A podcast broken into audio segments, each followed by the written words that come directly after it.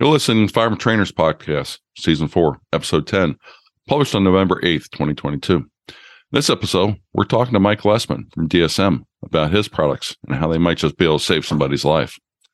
I'm your host, Rob Beckman. Sit back, relax, and enjoy.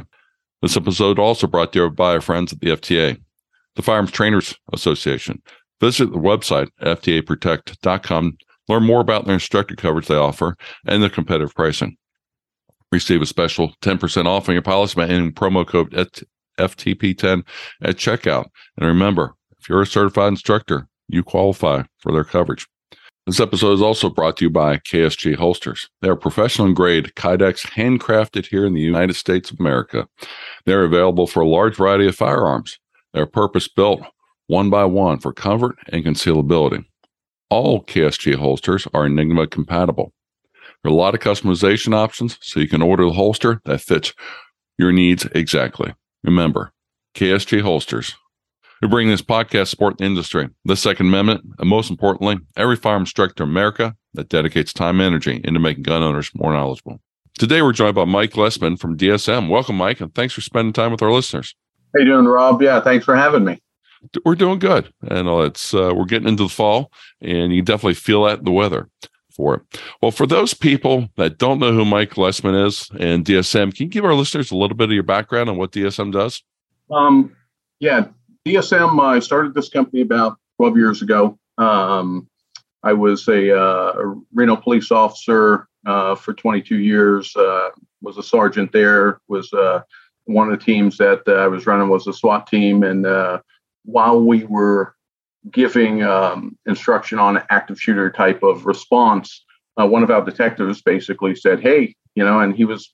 I always called him the bearded weirdo squad. Basically, big goatee, wraparound sunglasses, shaved head, and uh, he goes, "If I'm rolling around in a school or a mall with a gun during an active shooter, there's a good chance I'm going to be engaged by other law enforcement agencies." And and and he was right.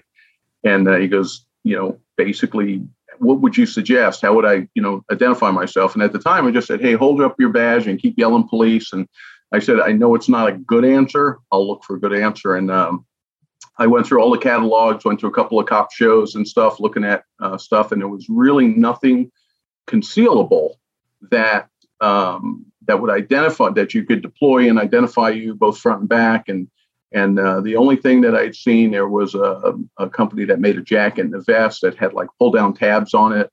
But of course, you know, if it's you know summertime anywhere in the U.S., basically, you know, from May to uh, to September, you're not going to wear a, a, you know a vest or a jacket. Uh, you're not going to wear the same thing every day because you know basically it's kind of like a, um, I, I, hate to say shoot me first clothing, but it's kind of like there's the cop clothing. Mm-hmm. Uh, and so um, so I was I was actually down in Florida on vacation and uh, laying on a beach, and I see this this plane go by with this uh, little uh, like a suntan lotion ad behind it, you know, mm-hmm. on a mm-hmm. little banner, and I was like, "That's it, a banner." And uh, uh, and then just started putting this thing together and and uh, making it so that it's a, a deconfliction device and and um, it's it's it's basically uh, from there. It's it's pretty much uh, um, how I started. It took me about a year to figure it out, and we looked at all of the different things that could go wrong in a gunfight, all of the the Murphys that could come in, and so we addressed it as a by cops for cops because uh, uh originally it was it was just a law enforcement thing, a law enforcement idea. Um, and we we looked at it from the cops perspective on okay you know this thing has to be uh, support hand driven it has to be, able, be able to uh, deploy on whether you're wearing a, a, pair of fishing shorts or or tuxedo. Uh, has to be concealable. I mean there were so many things that we looked at um, you know to kind of uh, um, kind of hit the mark and um, we looked at okay what are the best colors you know as far as to be seen the brightest colors so we looked at ANSI certification colors uh, that we looked at um, you know reflective letters because uh, i think it was 68% of blue on blue shootings occur in a diminished lit environment. And so we we added all of these things to it. Uh, well what happens if you um, uh, you know, fumble a banner during deployment? Or what if there's a, a 15 mile an hour wind when you deploy it if you're in an outdoor environment? So we anchored the the uh, the banner to the case with a one eighth inch bungee. Um, so there's all these kind of things that we thought about, and it and it it still develops. Um, in 2013, 2013, 2014, uh, I had a um, former NYPD officer call me, who is now the head of uh, uh, Connecticut Post. Uh, he was the range master, and he goes, "Hey, if you put a black background uh, behind the reflective letters, he says you would be able to see it further." And we went back and forth and talked about not losing the amount of bright, you know, um, vivid yellow uh, on the banner or vivid orange on the banner. Um, and so, uh, but he basically one of one of his points was, hey, when you got out to about 35 yards, you started losing the silver and the yellow, something on the, you know, and I don't know the scientific, uh, um, you know, specifications of it, but the the colors start to blend together um, on a spectrum. And so what I did was while I was talking to him on the phone, I got a Sharpie out, grabbed one of the banners, and went ahead and started doing an outline around the banner or, or around the uh, the letters on the banner. And sure enough, just that dark outline basically allowed us to go out to 70 yards and still see the writing where where without that just dark outline. So we we contacted our manufacturers and basically said, hey, we need to make a new die that actually puts a dark line uh, around the letter.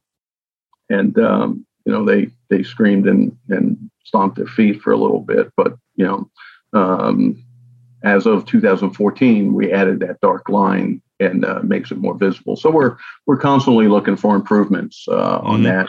Um, you know, and then different cases. Uh, we started off with one case, just a belt pouch, which was our standard model, and uh, now we offer, I believe, five different cases.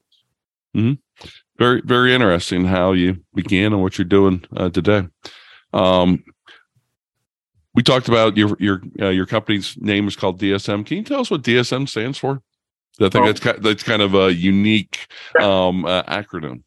What, what's funny is uh, I was uh, I was a Marine before I was a I was a cop, and so things have to be fairly simple.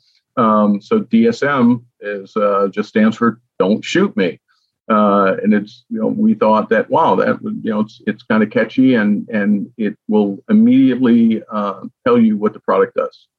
Mm-hmm. Yeah, and you've got them, you got them for police. You know, you were you know part of the SWAT team there, and you were saying you you came up to them. And what is the use case? You know, when when when did when have you uh, when do you see these uh, banners being used um, for people to pull them out? Uh, you know, I mean, they, they're carried uh, completely concealed, but uh, when you get into situations where uh, guns are being drawn, whether it be, uh, you know, critical incident as an active shooter or uh, even absolutely an arrest by a plainclothes police unit, um, deploying the banner will stop any confliction that you may have with uniform officers arriving in the area or off duty officers or armed citizens. I mean, there's so many, uh, uh, you know, deconfliction, and basically it's, you know, something that weighs between three and five ounces, and and uh, as we spoke earlier, doesn't have any really negative connotations. Um, I had a uh, um, a law enforcement uh, firearms instructor from a federal agency, and he uh, he came to me at Shot Show a few years ago, and he said, "Mike," he says, you know, I I, I got to make a confession. He goes, I didn't um, I didn't believe in your banner. He goes, I couldn't get past the uh, the beauty queen stigma of it, and he says, so I didn't recommend it. He says, well, I run this course, and it's a, a course of fire uh, that um, the agents have to go around vehicles um, and uh, learn to fight around vehicles. And uh, he says, as uh, we lose light and it gets into the evening hours, he goes, my agents lose track of one another, and we always have blue on blue events during this training. He says, I had a hundred of these in my office. He goes, well, I'm gonna I'm gonna deploy them and see what happens. And he says, my blue on blues went to zero. He said they do exactly what you said they would do. Um, so it's one of those things that that uh, again because it's it's um, support hand driven and you're uh, you're trying to hook this over the torso of your body because we're a police trained to shoot, or actually, um, you know, any armed citizen, uh, we're trained to shoot, you know, center mass. So why mm-hmm. not put a, a um, I call it a speed bump in the OODA loop. Uh, it just when you get to that decision making uh, a portion of the OODA loop and you come up to, uh, uh, to put a shot on target, it's going to make you, you know, just kind of just a small mini speed bump in that decision making process, which of course we know resets the whole OODA loop, and so you're you're back to um, uh, the observation, you know, period, and and you're you're stalled on that decision. And so anyway, um, uh, that's the whole reason why we uh, put that together. And of course, when you're putting it on from the support side, going diagonally across the body, it will look like a Miss America banner. Um, but you know, we we call it, uh, and I don't know if uh, uh, if your podcast, you could always beep it out. Uh, it's the sash that'll save your ass. Uh, for 20 minutes of of wearing, you know, something that looks like a Miss America banner, um, you won't get engaged, or or hopefully you won't get engaged by friendly fire. Mm-hmm. Well, how about how about the opposite? What about the unfriendly fire? Have you seen any instances to where you know the the bad guys target you because they see you've got a sash on? You know, it says police. Well, absolutely. Um, one of the things uh, that's a question that's come up during an active shooter type of uh, training course. It's like, hey, uh, won't this attract the bad guy's attention? And yeah, absolutely it will. It, it'll draw his attention to you versus killing uh, unarmed citizens, um, where you have at least the ability to fight back and use cover and and do all the training, employ the training that you can um, to uh, to survive the situation. So so yeah, it is it is a bright beacon um, uh, during active shooter events. That's a pre-deployment. Um, uh, so we talk about two different deployments of the banner: pre-deployment, post-deployment.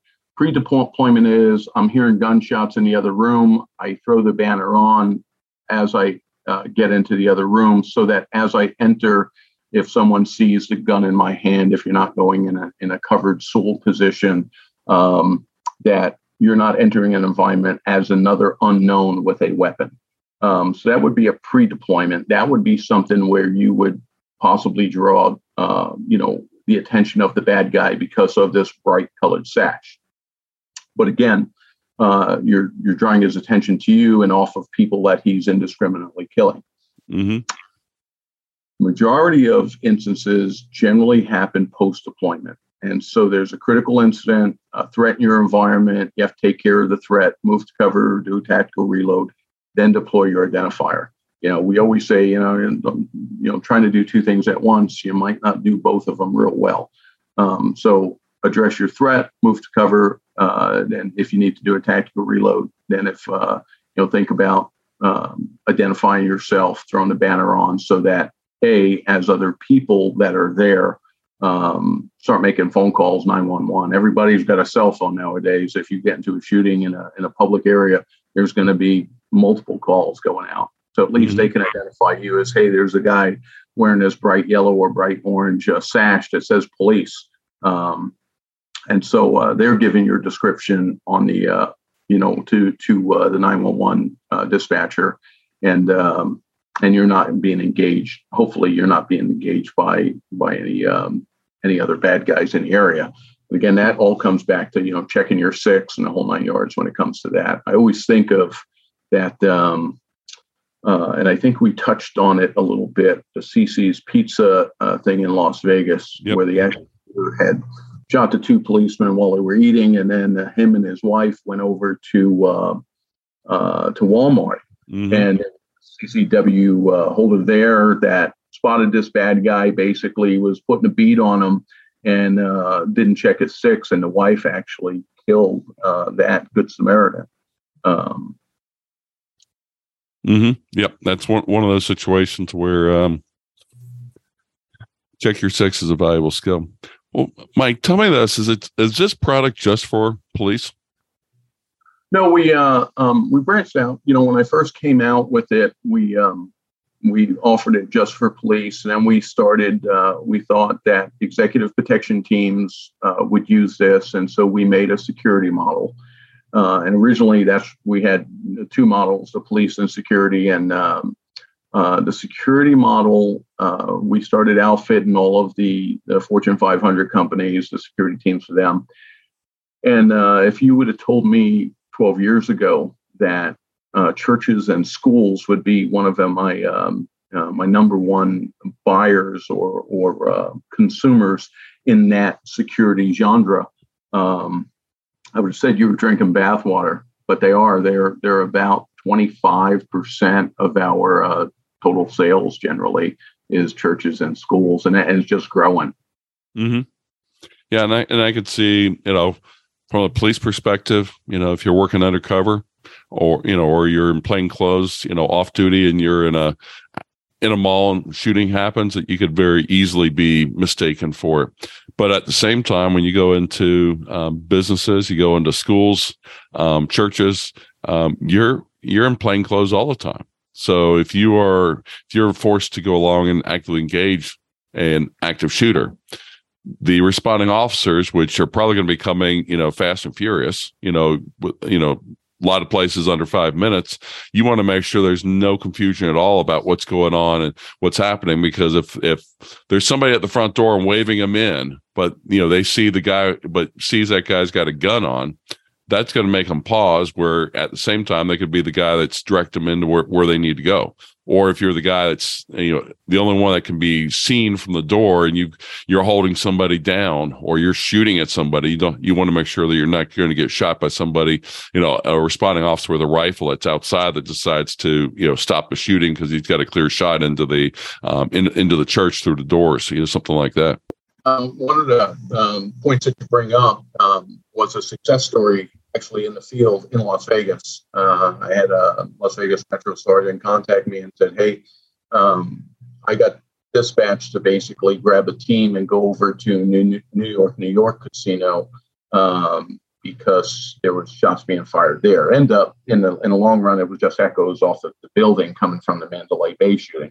Mm-hmm. Uh, but he headed that direction, and um, he says as him and his team rounded the corner, here's three guys with handguns. Um, but they immediately recognized the safety banner that they had deployed because they had pulled their handguns out because they were, you know, looking for an active shooter in the area, and um, they immediately were able to link up uh, because he knew that these guys were their security guards because their plainclothes security guys were carrying out banners. Um, where if they weren't, it could have basically caused a whole, you know, everything, for, uh, you know, from a tragic event to uh, an unnecessary delay of uh, of information sharing. Mm-hmm. Yeah, that's uh, that, that's a real life event there that definitely underscores the need to quickly identify you know who you're walking up to and to avoid the delays to avoid um un you know you know a blue on blue event basically but you know it would obviously be a blue on top of a security event and you know avoiding those kind of situations because everybody's hyped up to begin with because it's an active shooter situation. They're saying, okay, go out and see if there's somebody at, over there at New York, New York. And when you're hearing all the sirens, when you're hearing everything's going, um, that's that's a tough thing to do because you're trying to be, do the right thing, but at the same time, you know, time is, is of the essence. And if you saw three guys walking around with guns and you're looking for somebody with a gun, that fits the scenario, right? Unless, of course, they're security. Exactly. Um, I can't tell you uh, how many times I've heard uh, um, a police agency say, "Yeah, if we come into the building and you got a gun in your hand, you're getting shot." Um, and so, you know, when I was a police supervisor, one of the things I used to always tell my guys is, "Hey, it's um, uh, it's not that they have a gun; it's what they're doing with the gun, mm-hmm. um, what their intentions are." um, you know, it's one of those things that, and, and we stress it even even with the banner, is you know the banner doesn't make you Superman. It's not bulletproof or anything like that. Um, when uniforms get on the scene, uniforms are king. Um, I don't care if you're a captain in plain clothes. If uh, you know a, a, rookie officer gets on scene and and you know he's wearing a uniform, he's king until everything gets settled and we know who you know who all the players are. Mm-hmm. Uh, and so it's uh, it's one of the things. The other thing that you mentioned uh, when you talked about um, churches, um, and uh, same thing with commercial uh, addresses that that use our that use our product. We always tell them to contact your local dispatch center and put something called premise history. Uh, and premise history could be anything from hey, there's a mean dog in the yard to there's a deep swimming pool in the backyard.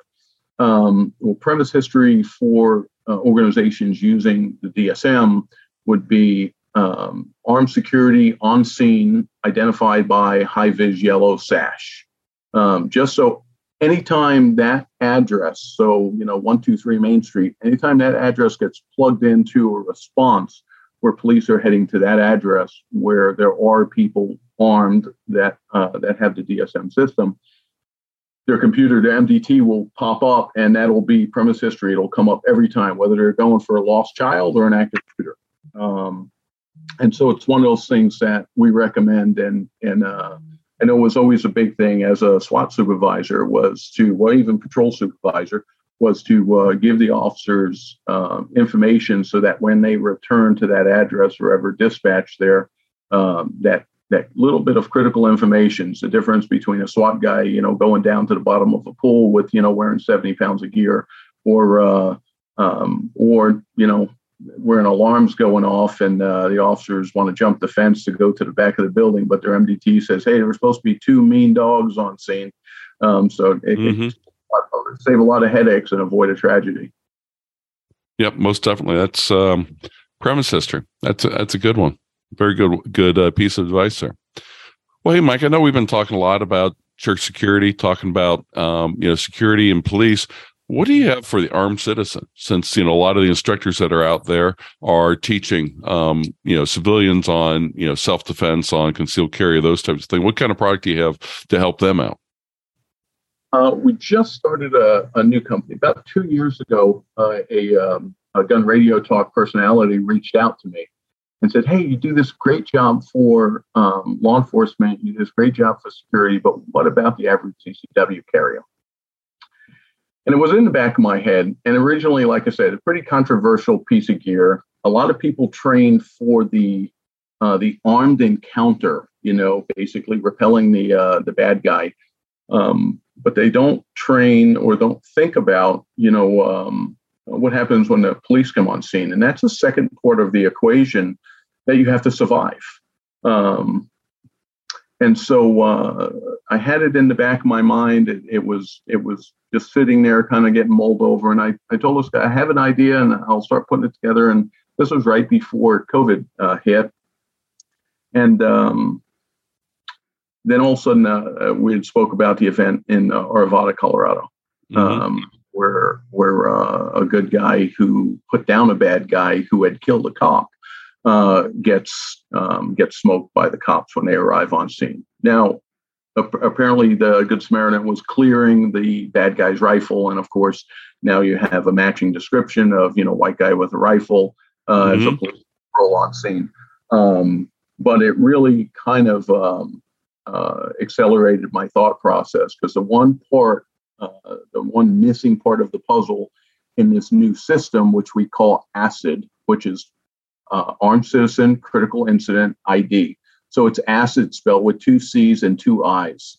Um, the, the portion that I was missing was how was it going to fold up in your pocket? You know, we, we knew we wanted a placard on the front and a placard on the back with two straps that have reflective letters and reflective edging. But I wasn't sure on how that was going to fit. And that event basically caused me to to uh, you know sit down and get serious and, and put it together. And so we uh, we put it into what looks like it's it's about the size of your smartphone. Um, it looks like a western wallet or a large checkbook.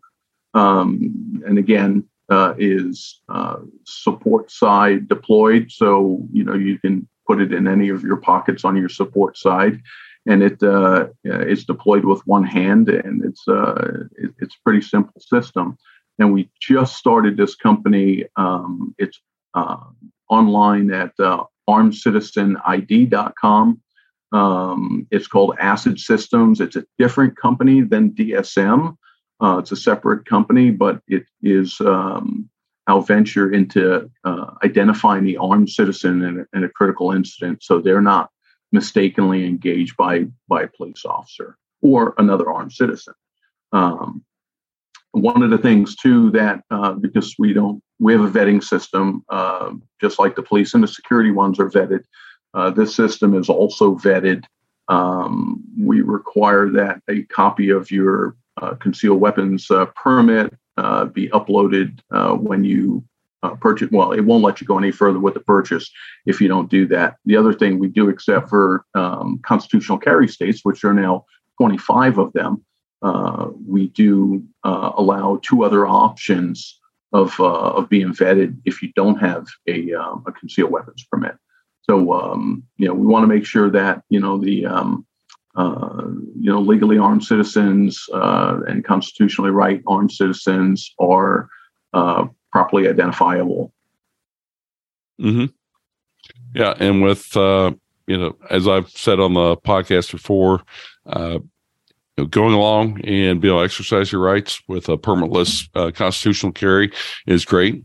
Um, one of the uh, you know potential side effects for it, we're going to have a lot more people carrying guns, which they'll be able to defend themselves. But I think being able to go along and making sure you're identified as a good guy is um, is is important for it because people make mistakes. Um, you know, it doesn't have to have it, you know, any ill intents, but if you're really trying to go along and stop something, you're going to be looking for somebody that looks like they're causing problems. And if they've got a gun and they're sneaking around, you know, in front of you, you're going to think that's the person you're looking for, not the not another person who's uh, potentially you know, doing the same thing you're doing. So it's uh, important having the. I've got it pulled up on the webs website right now ha- having something that says, "Hey, I'm an armed citizen," and it also has a little um, uh, pocket to put your ID in, also your uh, your license, which I think is a is a nice handy uh, feature to it. Also, yeah, it has a little window that we put underneath where it says "armed citizen" in, uh, um, in reflective letters. Uh, the window we suggest a just a copy of your of your permit if uh, if you're if you have a permit.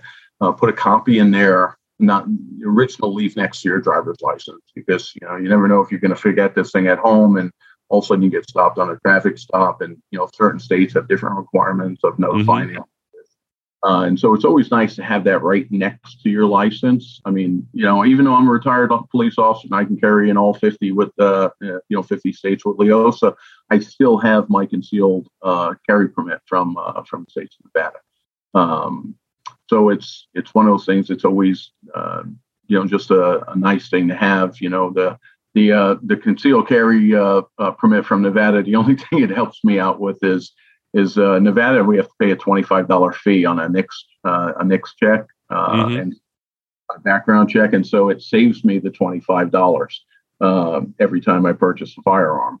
Um, so it's so I basically just carry it because of that. The other thing is it has a five year um, expiration period where um, uh, where my LEOSA is, you have to requalify every year. Well, if all of a sudden you miss, you know, you miss that qualification, I, I'd rather not be outside of the law. If you know, like we talked about Murphy before, you know, something bad's going to happen. It's going to be happen at the you know most unopportune and worst time. Uh, it would it would happen right when you know two days after your LEOSA expired and you're due to you know to go uh, get requalified the next Monday or something like that or, or we have a pandemic and nobody's doing qualifications for a while and you're not going to be able to get in for a couple months and you know you're in the middle of, of a pandemic and they and you go along saying this is the time when i do need it more than any other time. So there are uh, recent history things that show um, having some redundancy and taking uh, taking some responsibility to make sure that uh, you won't be uh, identified as the wrong wrong type of person in a conflict is uh, definitely beneficial yeah and it's it's it's just one of those things that we just you know we we want to give um uh you know just another uh another chance of surviving a critical incident if uh if you're you know unlucky enough to uh to end up in that incident um we just want to give the uh the citizen that ability also um mm-hmm. yeah similar to you know the police you know they're trying to do their do the best job possible too and an armed citizen is obviously trying to do do their, their best in helping out, and uh, that that could be a game changer for it to make them themselves self safe uh, when dealing with uh, security, when dealing with police, uh, dealing with all different um, people that might come along armed. You know, besides besides the uh, the criminal there. Sorry about that. Um, what are all the? Uh, I know we talked about the. You know, you've got it for police and security. There's uh, what are all the different uh, badges or the wording that you can get on it because I see on your website you got police, you got sheriff, um, you got a couple different colors that are available to it. Um, can you describe a little bit about those? Sure. Um, in a law enforcement arena, we have uh, police. We have a couple of different uh, colors in the police: the orange, the yellow. We have blue letters. Uh, blue letters are they're reflective, but they don't do as well of a job as the gray letters as far as re- uh, reflectivity. Uh, so where the gray letters will reflect uh, ambient light, the blue letters, while they're a better contrast during the daytime, they don't reflect ambient light. They do reflect direct light. Um, so if someone hits you with a flashlight, it'll reflect back. Um, and that's you know if you're dealing with a um, a team that wants to be more stealthy uh, during the evening hours, uh, if they deploy this thing. Um, uh, you know the edges will still because the edges are gray you'll still get the uh, the ambient light reflect uh, reflection off the edges but the letters will not reflect back um, most of the uh, law enforcement teams that work into the evening hours uh, pick the gray letters um, a lot of agencies that like um, the court bailiffs that basically only work in a, in a daytime environment um, they tend to, to select the uh, the blue letters. And we have the sheriff ones for the sheriff's departments. Um, we um, we just recently added a constable one, um, just because the states of Pennsylvania and the states of Texas have a large amount of constables. I want to say I think Pennsylvania. Someone told me there was like 15 or 1800 constables in the state. And so um, uh, by demand, and, and it's one of those things that, you know, someone comes up to us and asks us, say, hey, can you make, you know, this constable or, or can you, uh, you know, the sling sleeves that we develop, that's uh, um, I don't know if you saw those when we were at the, the Guardian conference. We built something that goes over a rifle sling or go bag sling um, because we had a um, NYPD officer who was with JTTF at the time uh, called us and said, Hey, we love the banner, but sometimes we get out of the car in plain clothes with rifles. And by the time we throw our go bag on and our rifle sling on, the banner gets buried. Can you build us something that goes over a rifle sling? And so, um, so yeah, so we came up with the DSM uh, safety sling sleeves, um, mm-hmm. and they, uh, they'll fit basically. I always say 99.9% of all rifle slings, just because they they toggle around your exist, uh, existing sling or go bag. But you know, if someone has a you know a sling for an M60 with the the big white pad on it, it may it, it may I not. need a custom order for that one. Right, exactly. But uh, generally, it it um, uh, it goes right over the go bags, and uh, we've had several agencies. I want to say uh, um, one of the one of the eight uh, larger agencies in uh, in Tennessee basically ordered a bunch of them because whenever they go to a critical incident, they all don their go bags, and uh, and this is in uniform, and they're saying, hey, you know what? If you're down a, a dark aisle in Walmart during an active shooter type of uh, event, um, this thing's going to catch the light and catch your attention. Where uh, a dark uniform with a shoulder, you know, just a shoulder patch may not. Hmm.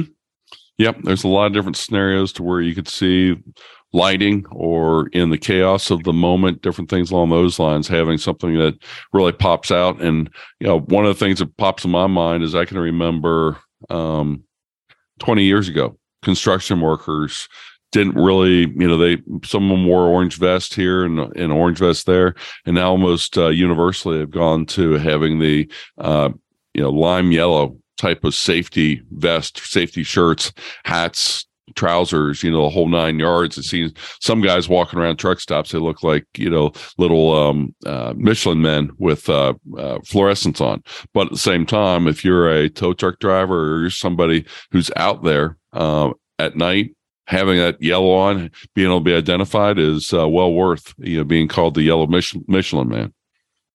Yeah, and uh, majority of departments too have now um, I know my old department basically mandated if you're out on a traffic stop or uh, doing a um, uh, accident uh, scene investigation that you're required to wear a safety vest. Uh, and so the, another kind of um, ancillary use of, of the DSM safety banner is, hey, you uh, you know you get broken uh, you know broken down the side of the road or you're helping somebody on the side of the road you know it, might be a good idea to throw it on because it doesn't meet ANSI standards as far as square inches of uh, of the bright uh, bright yellow color for a road vest, but it's better than not having it on. Mm-hmm. Uh, there is actually there's uh, which reminded me of another case where uh, an agent from uh, State Department called me and said, "Yeah," he goes, "We used them. We were coming out of the UN building, and traffic was was." Um, was backed up and we needed to stop traffic so we can get out a little convoy out of there and and it was raining and glum and i want to say it was like late november early december and he goes we mm. threw the banners on so that the traffic would see us and he goes they work great um, so it was one of those things that there is other uses versus just having um, uh, you know an, a critical incident happen where they could become uh, useful outside of of that and it's it's just a matter of you know thinking of different scenarios uh, um, I was at a, a faith based security network conference, uh, and one of the guys was he was getting altitude sickness, but we thought he was having a heart attack. Mm-hmm. Um, but we're up in uh, uh, up in Colorado, and and he just wasn't used to you know coming from sea level. So we made a 911 call, and as the uh, you know fire department was coming into the lot, I just threw the banner on just so they can see me further. You know, uh, mm-hmm. Uh, and we had no idea what it was at the time, you know, because we were it was we were a pretty new company at the time, but it attracted their attention, uh, you know.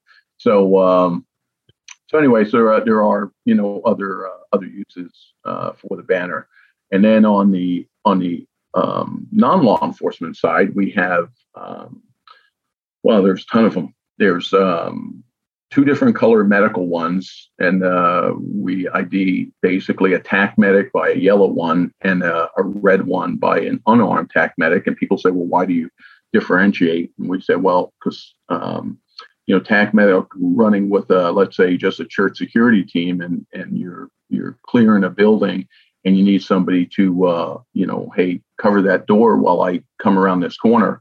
Um, if you turn and you're you're the only guy with you is wearing a red banner, a you know red medical banner, then he doesn't have the tools to cover that door.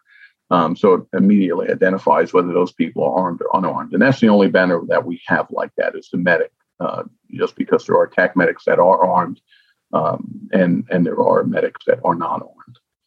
Um, then we have uh, Guardian, which has uh, become a huge seller in in the different uh, schools uh, because of the Guardian program. We have one that says Marshal because there was a school Marshal program also. Um, certain states regulate the word security.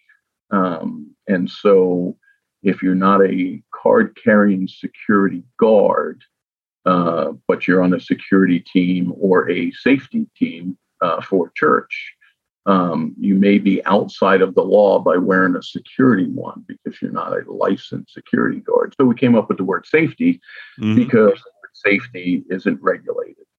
Um, and so a lot of teams basically, even due to insurance uh, requirements, uh, instead of having a security team because the security team isn't licensed, um, they have a safety team. Yep. Well, that's definitely cool. You've uh, you definitely got a unique product. There's nobody else that has a product out there that's like that.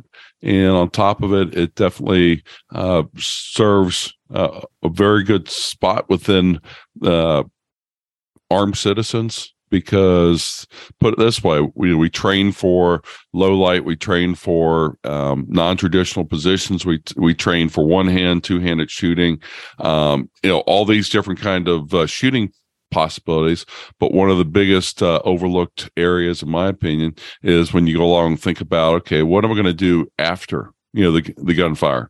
And I'm waiting for the police to arrive you know and that's where you know we've said before you know you got first aid you know learn first aid so you can uh, uh, you know attend to anybody who's been injured. But at the same time you got to make sure you you don't come across as the guy with the gun as being a potential target for uh, armed citizens that are responding or uh, you know uh, law enforcement that's responding. And i think your your product really does uh, fill that fill that spot there of giving everybody a way of identifying each other during one of these uh, you know crazy incidents. That's for sure. The post incident assessment is is you're right on the money. Yeah. Uh, you know, a lot of people say, "Well, I just holstered my gun." It's like, well, uh, it's a broad brush statement. Um, you know, if you got a central nervous system hit and the guy's down and there's, you know, gray matter above his head and stuff like that, and he is not moving, yeah, you can probably you can probably do that. But if you don't, and it's just, you know, the, the you know the other way to basically uh, um, uh, you know run out of steam is catastrophic uh, catastrophic hydraulic failure is basically the you know blood leaving your system. Uh, well, you don't immediately die and so you uh, you go down to the ground and you're you could just be you know winged by or you could have just winged the guy. Uh, so he goes down to the ground and and is flopping like a fish and and and uh, and screaming but there's a gun down there amongst him. It might might not be in his hand. I mean obviously if he's still a threat continue to engage until he's no longer a threat. But if uh, if there's just a gun down there amongst them I, I don't see the majority of people putting their gun away and and uh, um, you know, putting that in a force on force situation, uh, I, I, you know, I would I would have a pretty big bet that most people won't put their gun away. Well, I would I would go along and ask this question too. If somebody's putting their gun away, are you going to have it put away before anybody sees you? Because if somebody see your hand on the gun, they're going to assume that you're drawing. They're not going to go along and necessarily say, "Oh, wow, look at that! He just put his gun away." Because your hand's on the gun. And what do we all expect, you know, when there's a hand on the gun for it to be drawn? And those are, uh, you know, situations uh, that you really got to think about, you know, the OODA loop, you know, when you go along and you're observing somebody and, you know, they've got their hand on the gun.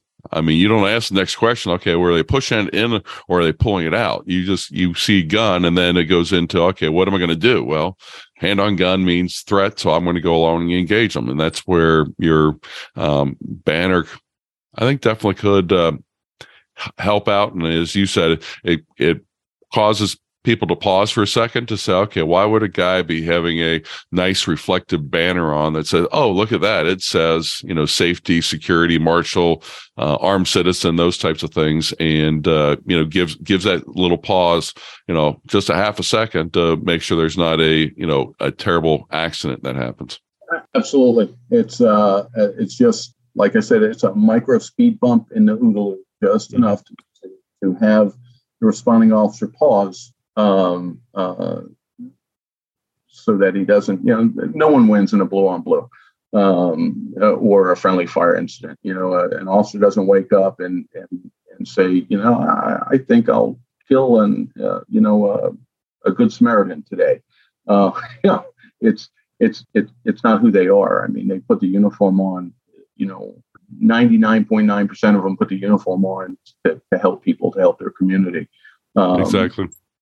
And so it's it's one of those things that, uh, uh, and then there's a whole other thing. If it's a blue on blue, you know, whether it's interagency or or uh, uh, intra-agency, um, now you have people taking sides. You have agencies that won't cooperate with each other, or or uh, um, you know, so so it it, uh, it doesn't just stop with the with the blue on blue shooting. It causes psychological, uh, you know, issues, uh, you know, along with uh, if you just wound the officer. And then, of course, um, being an administrator, um, you know, now now with the the bean counter is going to get involved in this too because people are going to be writing some pretty big checks. Um, so as far as agency wise, um, in the last few blue on blues, I kind of keep track of uh, uh, of the legal uh, litigation portions of it.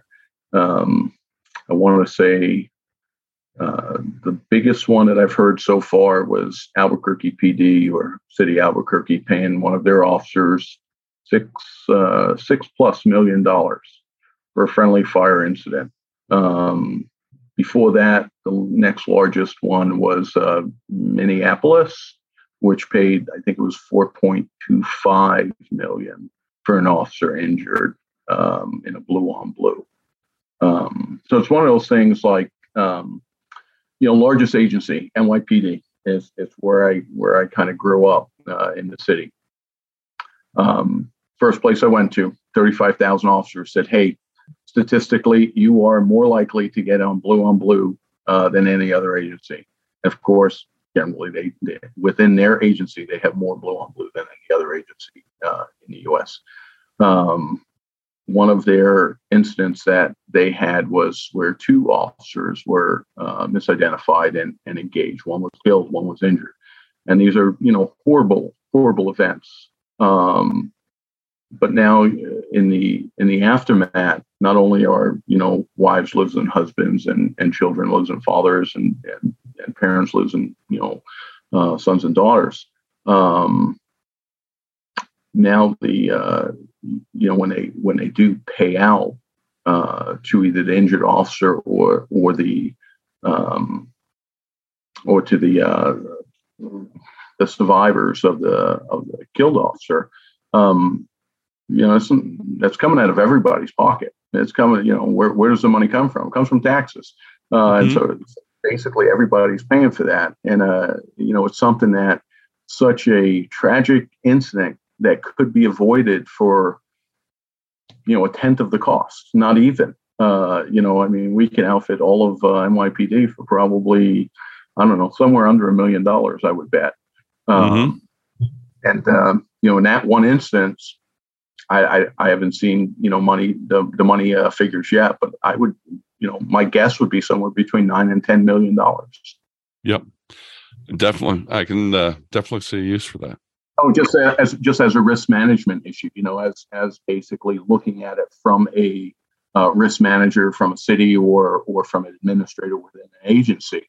The um, there's a I don't know if you ever heard of Gordon Graham, uh, attorney out of uh, um, out of California, teaches uh, uh, risk management, risk mitigate, mitigations to everything from police departments to Fortune 500 companies. And the guy has a great saying uh, that I love to quote. And um, uh, I've gone to two of Gordon Graham's classes.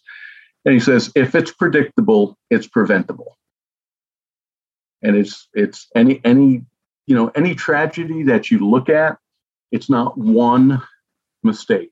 It's a series of uncorrected uh, mistakes, or a series of mistakes that go uncorrected and from the Titanic to the you know to the Twin Towers. Basically, you can look at any tragedy, and there's not one mistake. There's a mm-hmm. series that occur. Yep, exactly, Mike. Um, wait, Mike, we've been asking all all our guests this year to recommend an annual uh, instructor event or event that you think instructors should go check out. And you had a couple really good ones we talked about before we started the recording. What are those? Um, you know, for the law enforcement uh, guys, uh, the ALERRT Conference is uh, is a great conference to go to. It's uh, there's a lot of good information uh, that are taken away from that. Um, for the uh, church security group guys, there's the Faith-Based Security Network. they have an annual um, conference, and it it kind of rolls around. I think it's in Nashville next year. Um, but the uh, event that I'm actually going to go to as a student next year was where we met was uh, the Guardian Conference. I'm going to head back to that next year because um, I looked at a lot of the classes, and uh, if I can get away, uh, you know, from the booth, I, I, would go and poke my head in and listen a little bit. But uh, I'd really like to go back to that as a student.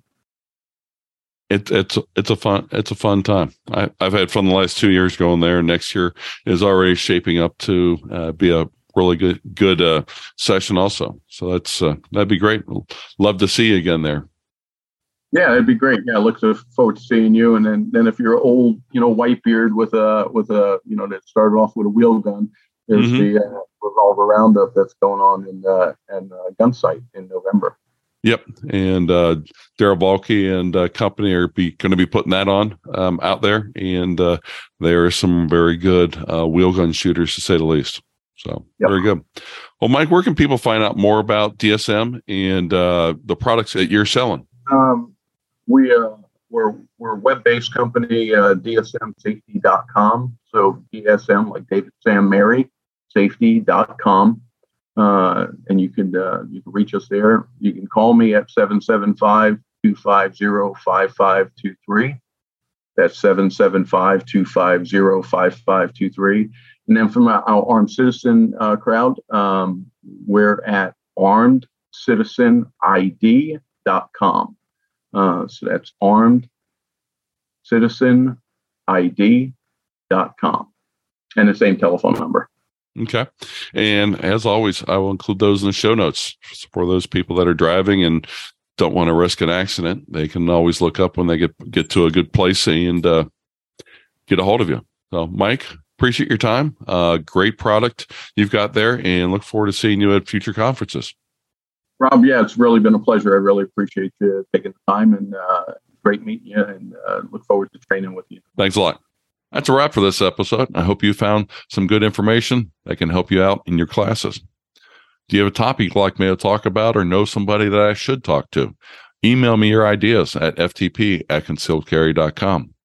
You can also leave us comments on our Facebook page or on our website at firearmtrainerpodcast.com. Remember, at our website, you can also listen to previous episodes of our podcast and leave comments. I also ask you to leave us a review on Google Play or iTunes wherever you listen to us at. These ratings help us get more people to understand the value that you get from our content. Visit our sponsors, especially the Firearm Trainers Association at FTAProtect.com and check out their instructor insurance. We bring this podcast supporting the industry, the Second Amendment, and most importantly, every firearm instructor in America like you that dedicates time and energy into making gun owners more knowledgeable. Stay safe, everyone. Concealed Carry Inc. and ConcealedCarry.com strives to share helpful information and education about gun-related topics, training tips, and other things that may potentially have legal implications for its listeners. The information contained in this podcast is intended in good faith, but it is important to understand that laws vary from place to place, and we encourage listeners to seek local legal advice to understand laws that apply to them. Nothing in this podcast should be misconstrued as legal advice or counsel.